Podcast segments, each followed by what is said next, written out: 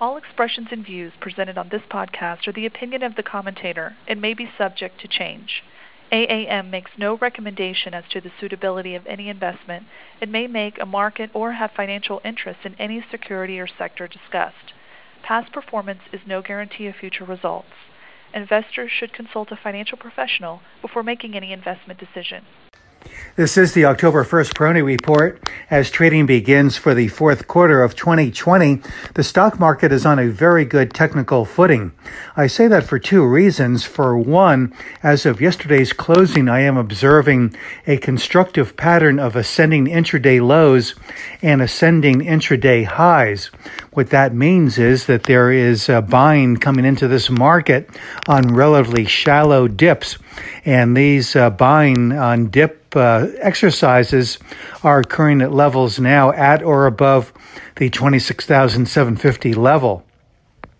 Secondly, I am also observing what uh, I believe to be a reverse head and shoulders in the Dow Jones Industrial Average. To put this in simple terms, that uh, really means that the uh, foundation here or the support uh, at the 26,750 area is actually strengthening.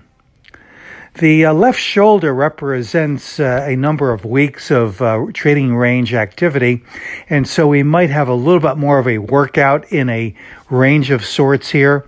But I do think that that range uh, will uh, show a um, pattern of these ascending lows and will likely show uh, that there is very good support at the Dow 26,750 level. So I think there's a heightened likelihood that 26,750 is going to be the more reliable support rather than lower levels closer to the 26,000 area. And I also uh, see that um, uh, from where I uh, stand technically, that uh, this support at 26,750 is something more than just a short term or trading support. I think it has the makings of a longer term support, which means that if we uh, consider uh, the upside target that I have been consistently mentioning over time at Dow 36,000, the risk to reward ratio here is very attractive still.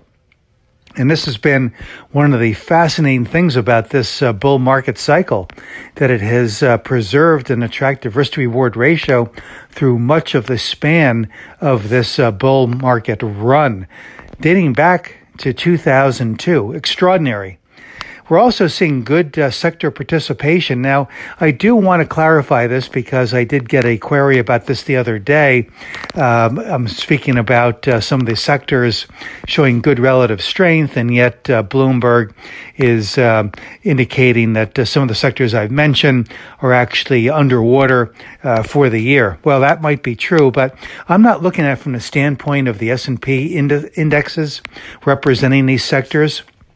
I'm looking at more from the uh, individual stocks that I see as attractive, and of course, we're looking for uh, you know a relatively good number of attractive stocks representing each of these sectors. But in doing so, it takes some of the pulls and drags out of some of these emerging sectors and gives us a little bit more of a uh, sensitive look, if you will, uh, at uh, the emerging relative strength um, that we are seeing in some of these groups. So, kind of an early indicator that uh, things uh, may be improving in a significant way, not just short term, but for the long term as well. So again, the case can be made, as I see it, that uh, the market is really sporting broad and diverse leadership.